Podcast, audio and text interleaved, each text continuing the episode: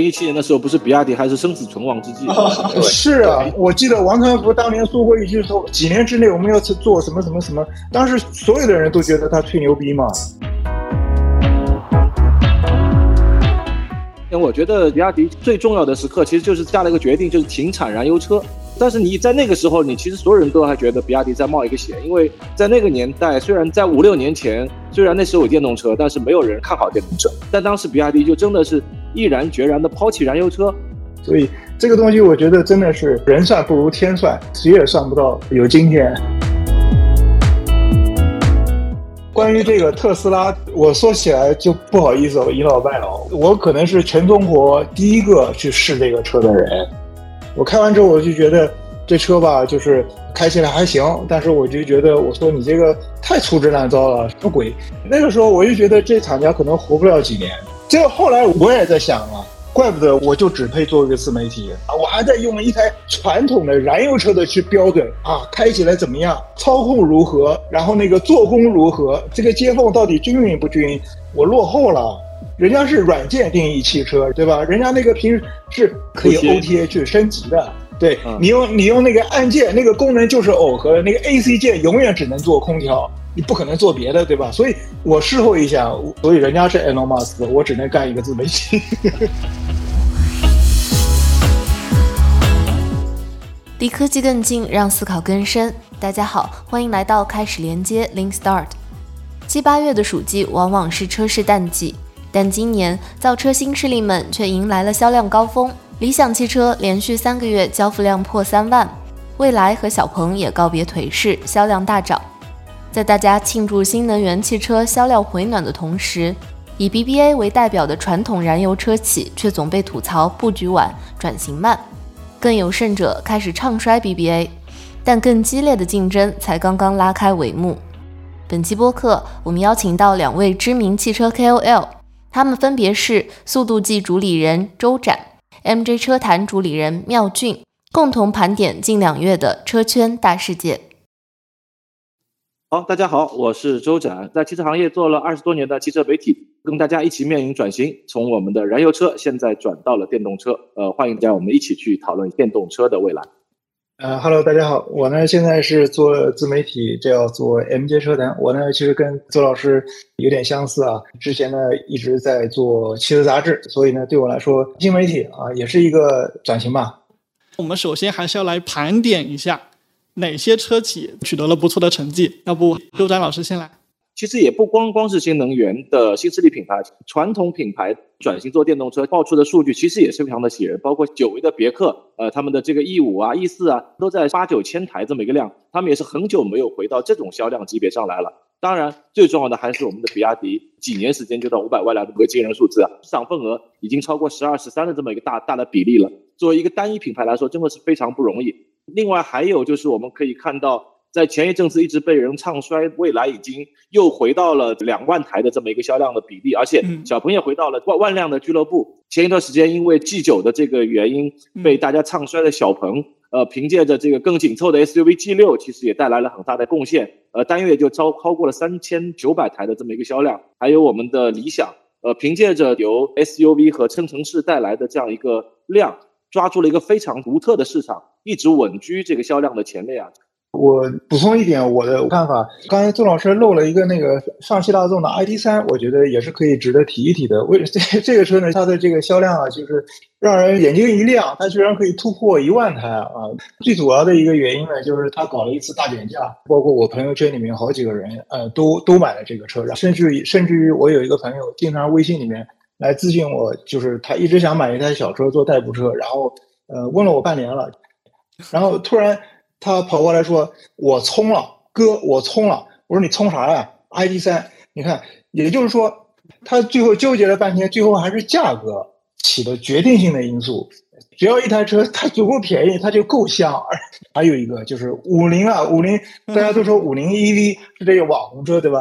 现在又有后续车型啊，五菱缤果这个上个月销量也是不得了，已经突破两万了。所以新能源市场全球来看，真的是中国市场独领风骚了，百花齐放。对，刚刚其实妙老师也在暗暗的推荐关注一下 ID 三，价廉物美。而且在欧洲它的价格是比国内要翻个几倍的。而且甭管是传统燃油车企还是造车新势力，它的销量都有一些回暖。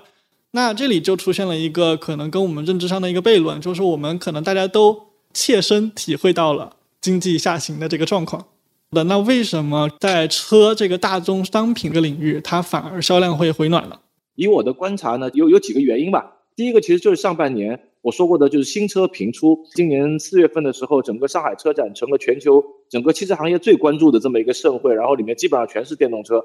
所以我们七月份之前会看到所有的新车一下子就涌到了市场上来说，而且平均每家不论是传统品牌也好，或者是魏小李的，平均每家都有一到两款新车的这么一个量。那如果按照中国有两百多家汽车品牌的这么个体量来算，也就是中国上半年其实有三百辆左右的全新的车型涌到市场上去。那大家一分摊，那这个市场肯定是很活跃。另外还有刚刚老喵讲的这点，我觉得也非常重要，就是价格实在太便宜了。这个世界上没有任何东西比更便宜的价格能刺激别人的购买欲望。你想，一辆 ID 三刚十万出头，然后而且我跟告诉各位的网友，就是我们中国市场上卖的所有的电动车，一定是全世界最便宜的，没有任何一个国家会有我们的电动车更便宜。那对于厂商来说，他们也是豁出去，就是反正先用价格来换市场，是现在所有汽车品牌的这么一个共识了。那在这样的推动之下，就让我们整个七月份会变成了一个大家百花齐放。销量数据非常好的这么一个状态，但是我也回撤一下，就是说是不是大家挣钱，这得看下半年还能活多少企业吧。这个可能就会涉及到一个更宏大的背景，就是说七个月前被特斯拉开启的一轮价格战，汽车厂商基本上全部都在选择降价。这么多中国的汽车品牌谁都在降价，我觉得只有特斯拉的降价是科学的，他没有让自己卷入到一个无法控制的这样一个赔钱的行业当中去。其实从特斯拉刚刚进来的时候，我们那时候。不知道大家还有没有印象啊？就特斯拉刚刚进中国卖 Model S 的时候，他就把自己一台车的呃利润多少、成本多少，然后税收多少，是拆了很细的表格给到公众看，当时轩然大波嘛。所以对于特斯拉来说，它需要的面对的是全球投资行家的一个财报的要求，所以它第一个它不可能让自己产品处于一个亏本的状态，不像我们现在很多是黑箱操作，我也不知道你赔钱也无所谓，只要有销量就可以了。所以我觉得它是成功的，但相比来说，它的这种行为。会把很多的中国的本土的一些品牌给卷到当中去，会真的被卷死的。因为其他厂商不具备特斯拉这样子的对成本的控制能力和对自己这个市场的这样一个把控能力，所以他我觉得他用这个方法不是说让自己获得更多的市场份额，而是会把更多的竞争对手卷死。马斯克是一个奇葩的人，他真的是活在自己的世界里，而且会把自己的意志会非常容易快的就推到自己的企业上。包括前一阵子闹成风风雨雨的，像推特这个瞬间把 logo 就换成了 X，然后把名字也换成了 X，没有去考虑到别人的想法。另外，从特斯拉的产品也可以看得出来，Cybertruck 的那款三年了，这个车子当年推出来以后亮了一下相，但是他也没有说我急着马上就要去去在美国市场，他就一直让这个车子继续打磨打磨，到今年才刚刚是有量产车进入到一个试试装的阶段吧。它可以很快，但同时它也可以很慢。我觉得特斯拉在做很多事情上还是根据自己的企业节奏来做的。全球那么多的投资人对特斯拉的股票其实还是抱有很大希望，因为他看上去是一个最不理性的老板，但是他在企业运营方面其实做了很多很理性的事情。这跟王传福跟比亚迪也是有点像的，就是因为虽然比亚迪的车子卖的很便宜，但是我相信比亚迪不是在赔本赚吆喝，不是在用利润在换市场，这个我绝对相信。而且我觉得特斯拉单从产品的这个角度来讲，它控制产品的这个呃成本确实是挺厉害的。你比方说，它的车子那个外形从那个发布到现在有改动过吗？就没有。这说明就是设计这件事情啊，在对于这个品牌而言不是那么重要的。包括那些工艺啊、什么精细度啊、材料啊这些东西，对他来说都不是特别重要的。我跟很多就是三四线的城市聊啊，他们其实优先选择的话。同等价位还是选择 BBA，特别是现在包括很多新势力，呃，他们的车普遍都是豪华 SUV 的定位，普遍要三十万左右的价格，甚至再往上。如果是用三十万的话，那他们可能会选择一个 BBA。我同意你的观察，因为我这两天也是刚好在帮我另外一个三四线城市的朋友，我们在选车，就是他就明确告诉我，他还是要豪华品牌，然后他会告诉我说，你不要给我推荐那些奇奇怪怪的，我连家人都认不得名字的那些品牌。在一二线城市，可能已经是蓬勃发展的新势力品牌。其实，在很多人的眼里，还是属于叫奇奇怪怪的品牌。宝马、奔驰、奥迪，它其实，在我们看来，可能已经被大量的新势力充斥着，他觉得都不行了。但是在大部分的人眼光里，它其实还是代表了一个身份，代表了地位，还是代表了品牌的可靠度的。我有个朋友，他一直想买一辆宝马的四系，然后呢，一直觉得四系太贵了。突然间发现 i 四的价格比四系还便宜的时候，立马无脑冲了一辆 i 四。大家心里面其实还是有 BBA 的梦。然后当你的价格合适，我一定会入股 BBA 的。嗯，我觉得这个三四线的这个小县城是一个很神奇的地方，它可能会呈现一种两个极端的现象。创维电动车你们知道吗？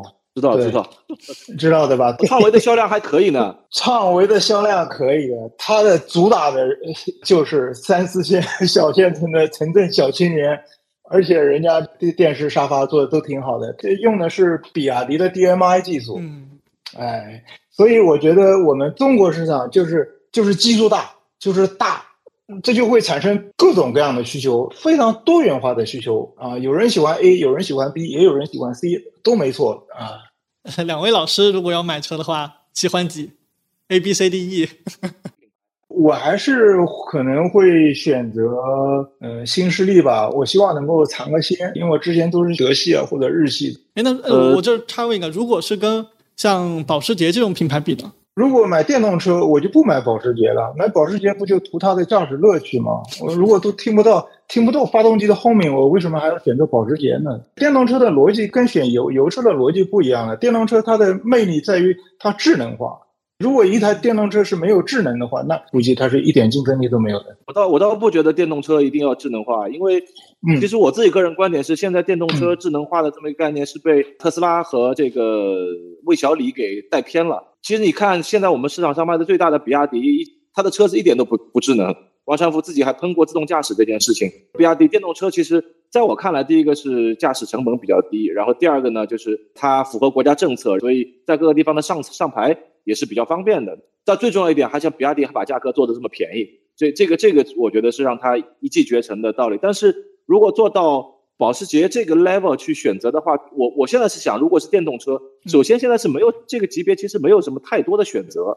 就目前来看，也就只有 Taycan，然后还有奥迪的 e-tron 这个这个 G GT，还有就路特斯，大概也就这个三个玩家在拼百万级别以上的电动车的选择。所以我这方面我我并不是很推荐，但是。如果等到未来像比亚迪的仰望啊，什么更多的一些电动车玩家进入百万级这个区间的话，我觉得可能大家的选择会多一些。但是现在如果你说百万级上面去选一台车，我还是会选择泰康的、保时捷的，因为没没得选。百万级以上就别选电动车了，真真的溢价都是都是太虚高了。那那倒也是。那像三十万左右的车，两位觉得？现在是存在一个堆料实现产品溢价的这样一个逻辑吗？因为它还到达不了说像保时捷那样子足够用品牌产生溢价的一个逻辑。但是其实咱们很多呃造车新势力都选择先以高端市场作为突围点。我很认可，就是现在真的国内新势力就靠堆料。但是堆料这件事情，现在在我们的新势力上，我的理解是它不是作为一个产品的需求来做的，而是做一个营销需求来做的。所以你的这个产品现在甭管它有没有用。都先给把料给堆起来，就比如大家很多车上都长了那个犄角的头上有犄角的那个激光雷达，我我现在其实知道几乎没有一家把这个雷达是真正已经投入使用的，只是告诉你我这有放在那里，可能通过某一天的 OTA 让让这个让这个激光雷达发挥作用，但现阶段其实还都是毫米波雷达摄像头来做一些探测的功能。但为什么要配？那就是因为比如说我未来配了，我的这这个小鹏就不能不配，小鹏不能不配。那那自己就不能不配，因为你在大家都在这个赛道上，你没有消费者就会认为你这个东西是缺失的。但消费者其实大部分人可能完全都搞不清楚毫米波雷达、激光雷达和摄像头之间的差异在哪里，呃，也更不会去理解这后面的算法对于这个这些功能的意义在何处。那所以呢，你也会发现为什么中国的车子很多魏小李的车子能在三十万的区间上就能把激光雷达给你配到个遍。其实也是因为大家只是放在上面装这么一个硬件而已，它后面所承载的更高成本的软件系统，其实完全是没有匹配上的。呃，所以大家就当它买个装饰品用吧，没用也没用啊，没用吗？但像特斯拉的话，它采用的是一种纯视觉的，就是摄像头的那种计算路径，它可能会有不一样的效果吧。因为它是特斯拉，所以特斯拉就可以不一样。就是讲讲讲的真的直白一点，就是特斯拉做什么都是对。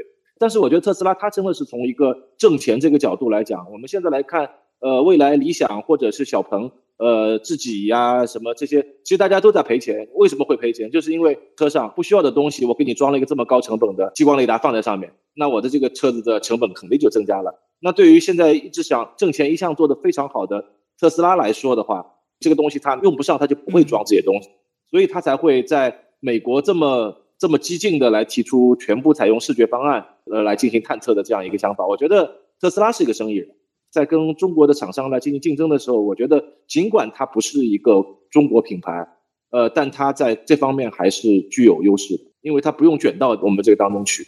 但现在三十万辆车，呃，我们不说品牌啊，就说一个平均值，它大概的一个 BOM 成本是多少？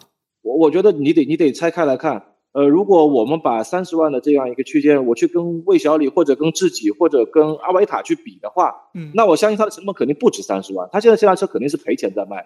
你说一台 LS 七零重力的座椅吧，零重力座椅，然后这么好的这个三层夹胶玻璃的棚。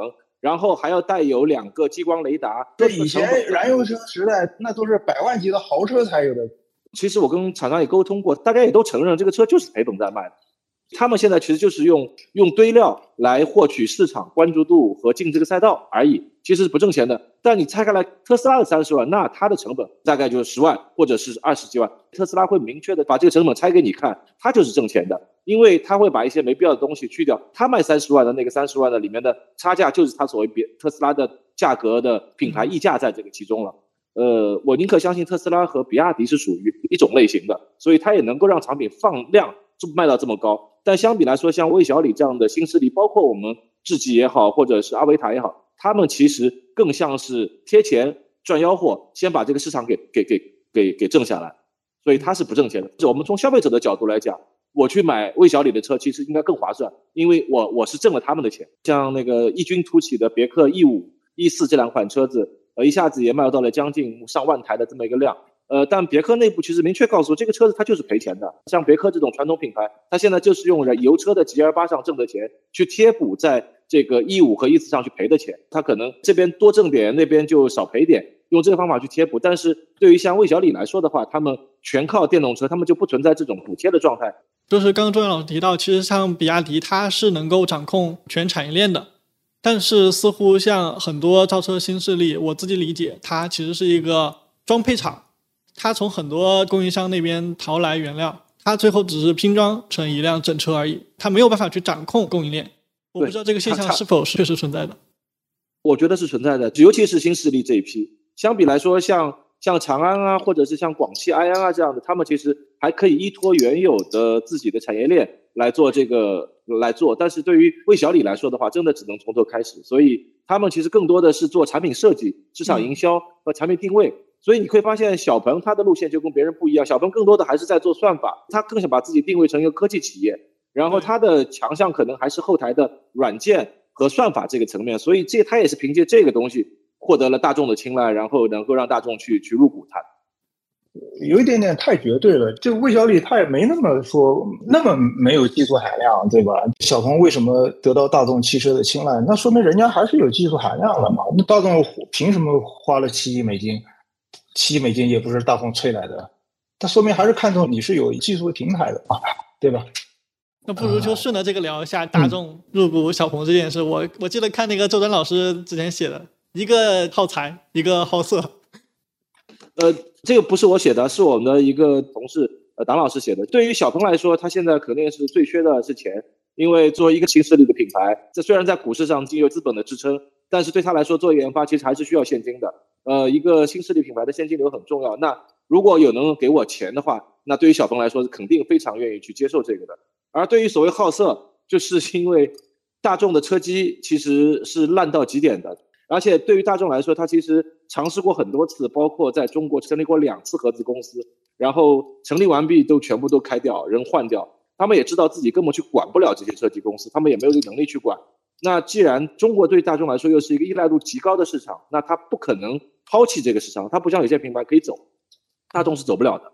那它必须要让这个市场真正的符合它自己的需求。那对他来说，我就需要让我的那个经常黑屏的屏幕有点颜色，那这就就很好色嘛。其实就需要用小鹏的这种车机的系统，甚至未来小鹏的自动的驾驶系统去去丰富。大众不愿意去触及的那个领域，那大家真的自然就是一拍即合。这个合作其实是一种比较良性的状态，而且很有可能未来会成为很多的中国现在的新势力和传统品牌勾搭的这个模式吧。这个以后我觉得应该会成为一个常态。它不是个体现象，想想也挺感慨的。呃，以前都是咱们出市场，老外出技术，现在基本上就是我们开始反向输出技术了。所以中国的这个汽车工业发展到现在。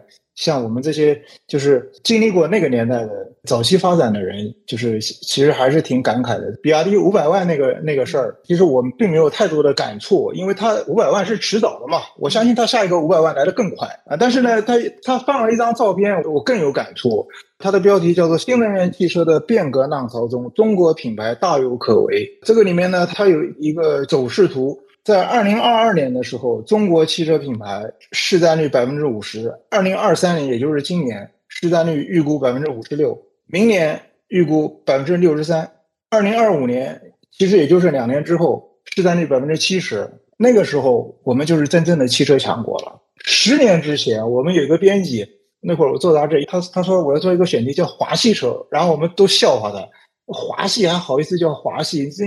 你足够强大，你自成一体，你才有资格叫做某某系，对吧？因为那个时候中国汽车汽车品牌太弱了嘛，所以他提出了一个华系，我们都觉得很可笑。但是我觉得现在是时候了，是吧？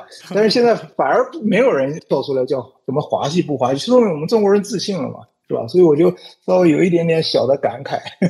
正好聊到比亚迪五百万辆下线这个事儿，欢迎我们的周永亮老师，是极客公园的。资深科技记者，他是刚刚从深圳飞回来。比亚迪的呃，在新能源市场的市占率确实很高的，应该是百分之三十，呃到四十之间。另外一个就是比亚迪在新能源汽车这块的，它整个的产品系列就是从呃各个细分市场相对来说应该是最全的，推出的车型也速度也比较快。因为因为王传福一直强调快鱼吃慢鱼的一个阶段，所以他在。呃，迅速的推出各个细分的市场的一个产品。王传福在现场还提到了一个，从我们自主品牌来看的话，目前的市场占有率应该是百分之五十多。他认为，就是接下来几年，就是中国自主品牌的市场率可能要到百分之六十到百分之七十，也就是说，还有四百万左右增量的一个空间。零一七年的时候，不是比亚迪还是生死存亡之际？是啊，我记得王传福当年说过一句说，几年之内我们要去做什么什么什么。当时所有的人都觉得他吹牛逼嘛。纯电的这个路线，其实是直到二零二零年才完全被从资本市场或者从外界认可。二零一九年的时候，包括二零一八年的时候，其实马斯克不是当时遭遇产能地狱，两年睡在工厂嘛。后来是因为上上海工厂建设了之后，才把他救回来了。最开始的时候，其实马斯克特斯拉的股价只有二百亿美金，但是就是上海工厂就是建成之后，然后产能迅速提升，然后呃特斯拉的股价迅速的增高到一万亿美金吧。另外一个就是国内的魏小李，还记得那个呃李斌应该是二零一九年最难的男人吧？那个时候基本上魏小李基本上要快死了，退市快退市不到一块钱，这一下子就你又勾起了我的回忆。这个永亮老师，就是关于这个特斯拉，我我说起来就就不好意思了，倚老卖老。我我可能是全中国就是第一个去试这个车的人，对，就是特别神奇。那个时候我还在做那个名车志的杂志，然后呃，我们我们有一个日本的专栏作者，他给我介绍了特斯拉的公关。特斯拉是没钱的，没钱搞活动的，也是个日本人那个公关，所以他们认识。说说听说你要去那个 L A 车展，说你你要有空的话，你到 Santa Monica，我那边有一个门店，邀请你来试一下。我开完之后，我就觉得。这车吧，就是开起来还行，但是我就觉得，我说你这个太粗制滥造了，什么鬼？然后那个那个挡杆嘛，我说这个怎么似曾相识啊？他他不瞒我说，他说这就是奔驰的那个怀挡。然后然后我说你这个怎么这么简洁呀？说说的不好听，这边就是简简陋，就是一块大屏。对，那个时候我就觉得这厂家可能活不了几年。这后来我也我也在想啊。怪不得我，我就只配做一个自媒体。当时我对这个车的评价就暴露了，我只能做自媒体，我只能做媒体，我就干不了别的事儿。你说我的眼界就很差，我还在用一台传统的燃油车的去标准啊，开起来怎么样，操控如何，然后那个做工如何，这个接缝到底均匀不均匀？我落后了，人家是软件定义汽车，人家为什么只用一块屏不用按键，对吧？人家那个屏是可以 OTA 去升级的，对你用你用那个按键，按键那个功能就是耦合的，那个 AC 键永远只能做空调，你不可能做别的，对吧？所以。我事后一想，所以人家是 Elon Musk，我只能干一个自媒体。妙上的话也掀起了我的回忆啊，就是看我大概也是在国内最早开 Model S，国内第一批车，我有个北京的做做网站的朋友，也是当时的新贵，一进来就买了一辆 Model S，然后让我去开一下。我当时就拉开车门的第一感觉是，这车怎么连个扶手箱都没有，地上地板也没有什么地毯啊什么的，就是那种空荡荡的塑料件，就真的是什么都没有。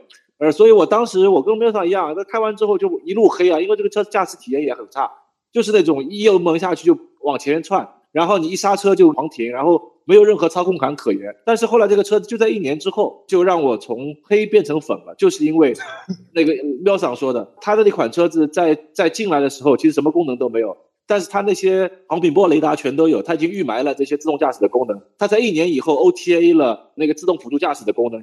而且那个时候自动驾驶还不像现在一样强制性要然后把你手放在方向盘上，它就不能启动，对吧？以前的特斯拉是你随便怎么，你可以不放方向盘，它也能够启动的。我当时是拿了这台车子，在启动了这个功能之后。呃，在北京的三环上没有碰方向盘，开了一圈，没有踩油门，我翻开了一圈，回来我就真的跪了。我说这个车子太牛逼了，就是从来没见到过是真的能够自动驾驶。我觉得比亚迪最重要的时刻其实就是下了一个决定，就是停产燃油车。大家不知道还有没有这个概念？我觉得这是王传福他们整个比亚迪做了一个非常正确的决定，而且他们是看到了未来。但是你在那个时候，你其实所有人都还觉得比亚迪在冒一个险，因为在那个年代，虽然在。在五六年前，虽然那时候有电动车，但是没有人认看好电动车。但当时比亚迪就真的是毅然决然的抛弃燃油车。嗯，呃，当然现在后来你发现它新能源也也比较鸡贼啊，并不是做电动车，其实做了一个混动的。我觉得首先现在的这个五百万辆就依赖于当年这个大胆和英明的决定嘛，也说明比亚迪高层是有这种眼光和眼界，能够看到这么远的地方。但是我再换话回来讲啊，这可能讲的就不是特别好的话了。叫做一将功成万骨枯，是你看现在的整个中国的电动车的销量，咱们撇开特斯拉不讲，就比亚迪的一家独大，的确是把市场已经挤占了很多原来的有竞争力的企业，其实现在是没有生存空间的。我是这么理解的。今天市场上没有比亚迪，也会有其他的品牌占据同样的角色。刚才那个永亮讲百分之七十，就我是挺有感触的。一个汽车工业强国，它本土的这个汽车的市占率在百分之七十是比较合理的。我我也我也非常认同这个观点啊！只要是本国有汽车制造工业的这个国家，它的本土品牌一定是占据绝大部分的。中国市场上其实未来可见的百分之呃七八十的量其实是很正常。就是前两六月份的时候，我这边看到了一个上海经销商的数据的比例，就是上海其实现在的本土自主品牌的经销商已经占到了百分之七十以上的这么一个份额。就是呃虽然有的经销商它并不是销量占了百分，但是经销商的店的比例已经在上海占据了百分之七十。经销商其实是作为一个品牌它拓展的一个前沿嘛。那虽然现在可能自主品牌的量在上海还没有超过一半。但随着百分之七十的店它的布局的话，我觉得在上海这样的城市，自主品牌超过百分之五十以上也是指日可待。绝对的，我今天开车经过中环上面，然后这以前是是是日产的那个店，很大的一个门面，现在全部变比亚迪了。呃，然后日系车看了一下那个数据，上半年呢它的那个市占率其实收缩的挺厉害的，然后德系车也是有所收缩的。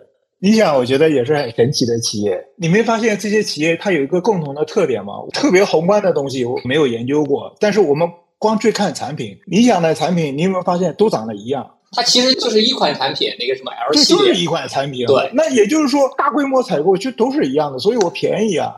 那个特斯拉它也是的。那这车子都长得差不多，而且也从来不做不做改款，不像传统的燃油车或者说其呃以前的厂家改款，那外形内饰要大换的，单说换一套模具就得花多少钱？那魏小李这三家虽然都在做新能源车，但其实大家的气质都不大一样。小鹏本人来说，他其实是一个理工男，然后就是卖技术的，那他最后也求仁得仁，大众也看中他的技术。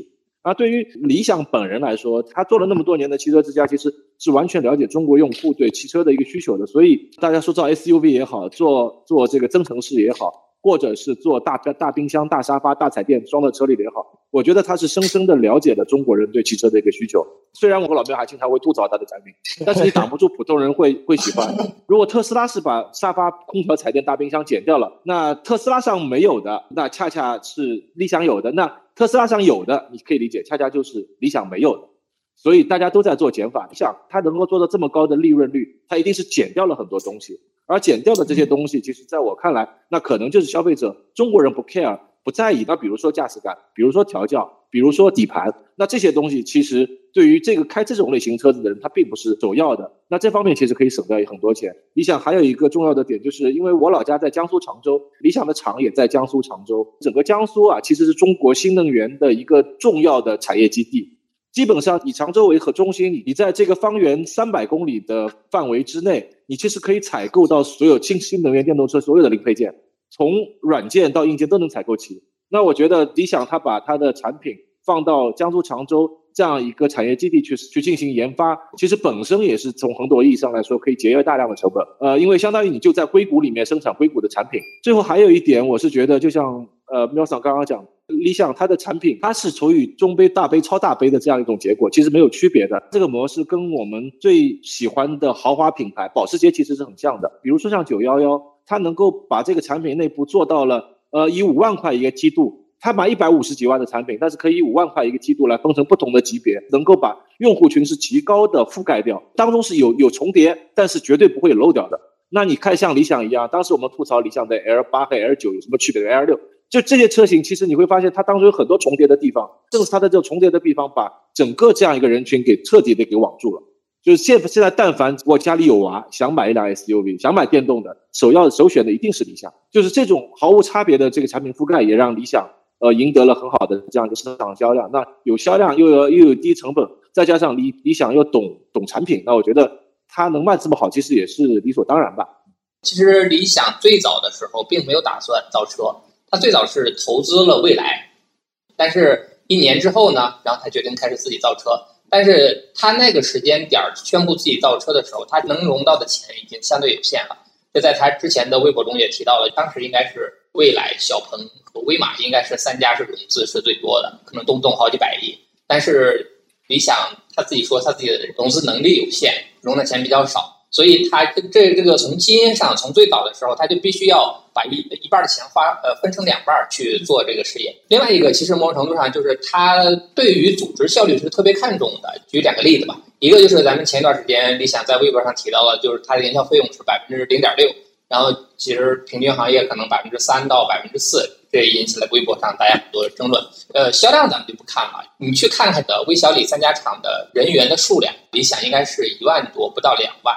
然后小鹏应该是在两万左右，蔚来应该是在三万人左右，就是用最少的人，最后的这个销量应该是最高的。其实某种程度上，不管是它的内部的一些效率，包括门店的效率，都是最高的。我也挺好奇的，就是呃，理想如果接下来它做纯电车，对吧？如果它做其他品类的啊，比方说它做一台轿车，它又会怎么做？今今年四季度就应该能看到，它那个 Mega 应该是今年四季度发。前几前几天好像有谍照出来了吧？但 但我但我一直但我一直有一个坚信啊，理想应该是不会做小车的。理想还有一个成功的点，就是它刚好卡住了一个特斯拉不存在的产品类别。它的这款产品在市场上是没有竞争对手。过去的这个整个两到三年的时间之内，理想是独步天下，因为特斯拉它的产品越做越小，特斯拉会更加偏重于做纯电的入门级市场，然后用大量的。铺铺量去获取它的单车的利润，但是要再往上面走，只有理想来通过单一的产品的溢价来获取利润。跟跟特斯拉去对比的话，其实它是走了两个不同的维度，但是获收收获了很好的这样一个产品的利润率吧。哎，那两位老师，我有一个好奇，就是因为理想大家就特别看重的就是这个产品定义的能力，就是什么奶爸车什么之类的。奶爸车这个产品定义显得特别牛。奶爸车最早最牛的不是不是它，是那丰田汉兰达常年加价。不过这两年它的神话破灭了，就是因为理想的出现。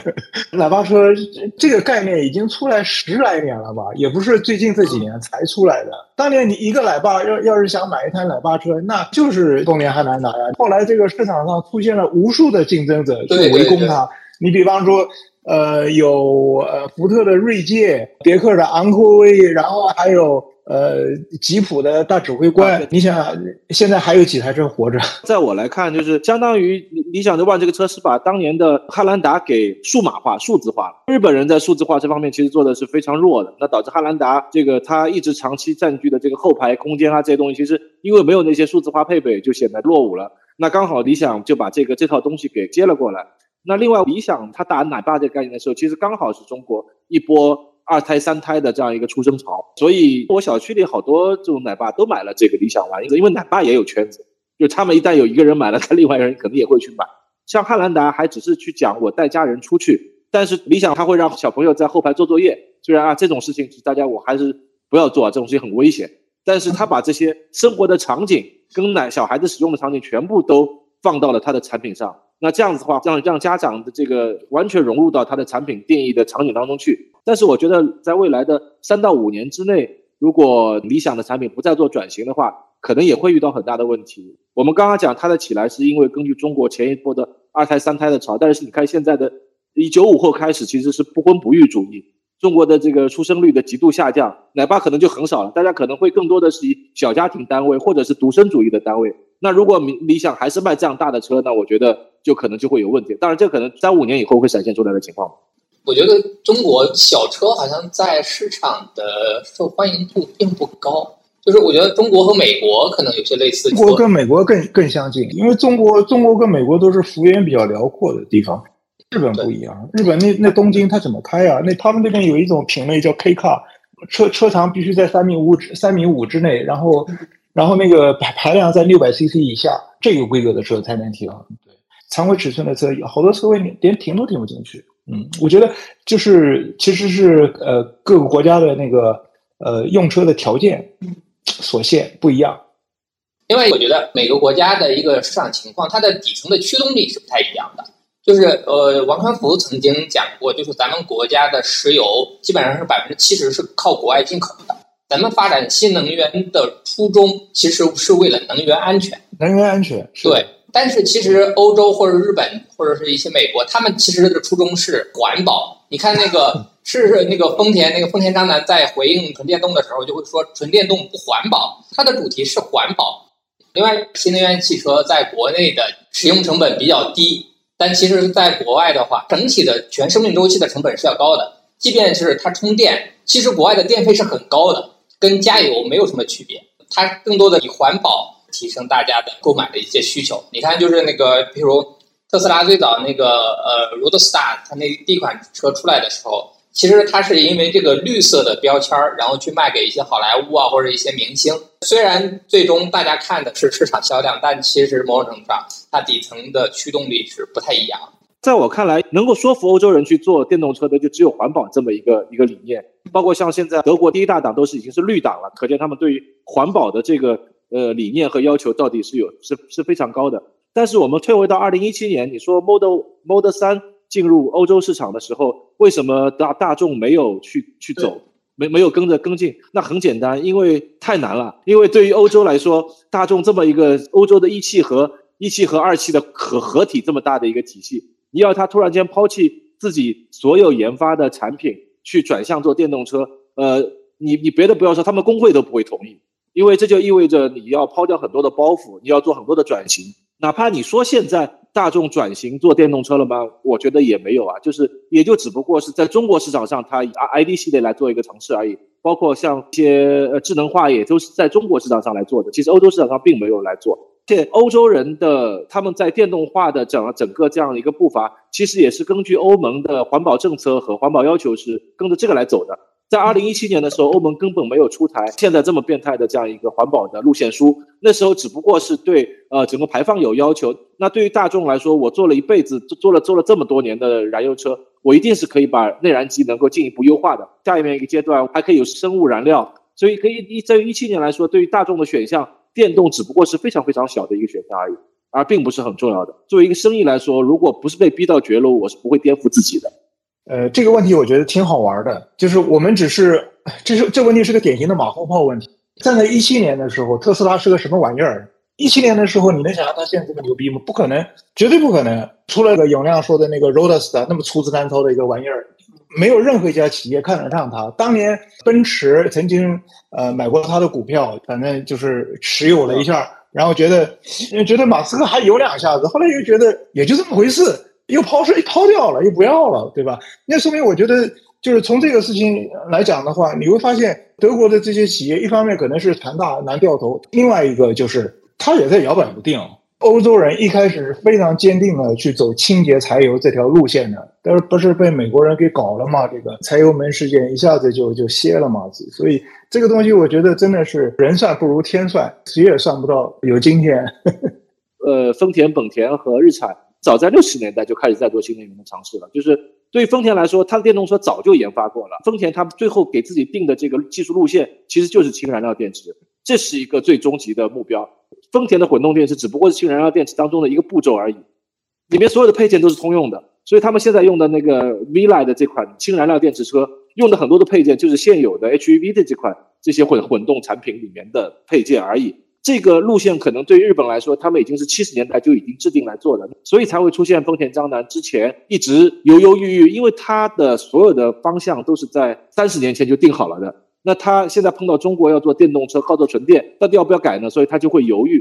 那事实上，现在我们不能说哪条路线是正确，哪条路线是错误，但至少现在全世界都选择了纯电的这个路线去走，所以才会遇到丰田突然间要全部改回来去做纯电。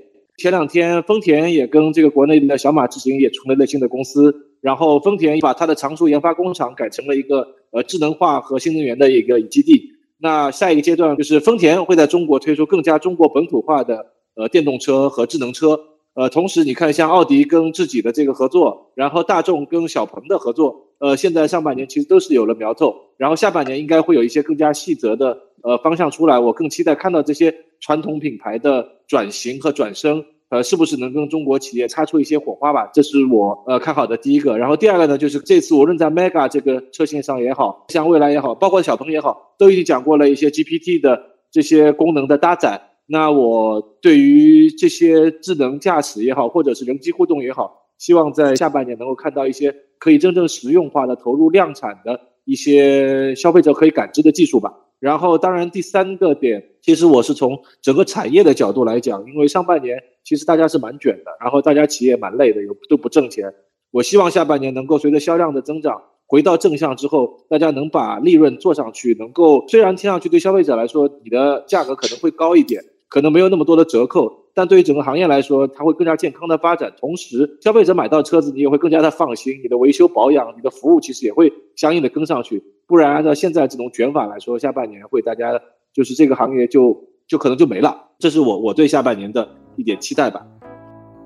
以上就是本期播客的全部内容了，感谢大家的收听。如果你喜欢我们的内容，欢迎把开始连接 Link Start 推荐给更多的朋友。这档知识圆桌栏目会以直播和播客的形式和大家见面，也欢迎关注视频号极客公园。在这里，我们每周都会邀请各行各业的嘉宾，畅聊时下热点的科技的商业议题。如果你有感兴趣的、想听的主题，也欢迎在评论区告诉我们。感谢大家的收听，我们下期再见。